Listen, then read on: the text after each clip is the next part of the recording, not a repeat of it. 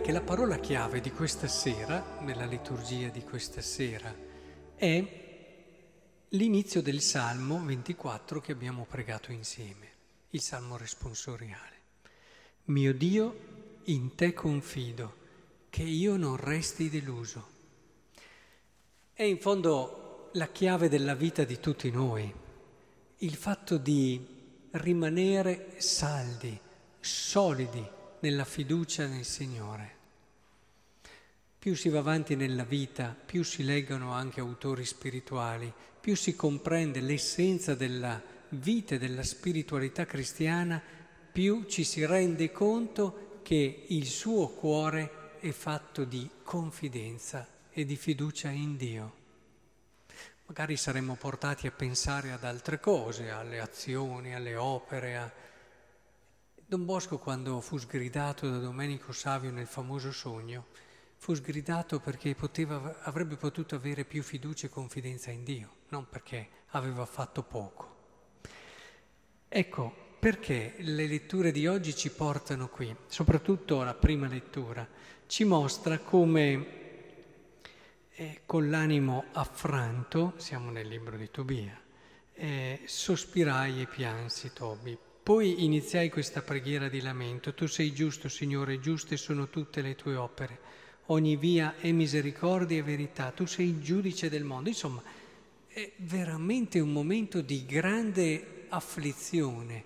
Abbiamo un uomo abbattuto, un uomo in preda allo sconforto e allo stesso tempo abbiamo Sara, figlia di Raguele, abitante di Ecbatana, Ecbatana e delle Media, che arriva fine sull'orlo del suicidio, e che non insultino mio padre, non gli dicono la sola figlia che avevi, a te assai cara si è impiccata, solo questo lo fa fermare.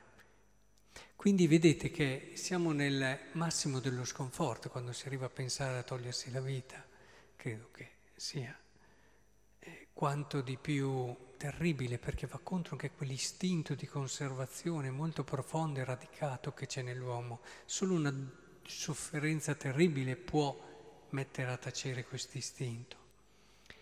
E noi sappiamo dallo sviluppo della storia come invece Sara si sposerà con Tobia, sarà una storia d'amore bellissima, come tutto viene cambiato Superato questo momento di sconforto, queste persone ritrovano quello che neppure immaginavano e osavano sperare quando stavano bene.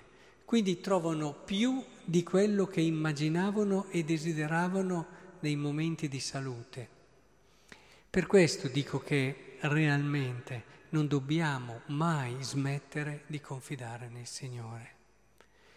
Anche il tema della risurrezione, come viene qui, della vita eterna, eccetera. E ci porta anche all'esperienza di Cristo, nel momento di massimo abbandono, sconforto, ha continuato ad avere fiducia. Io confido in te, in te Padre, io affido il mio spirito. E quello che ha seguito lo sappiamo.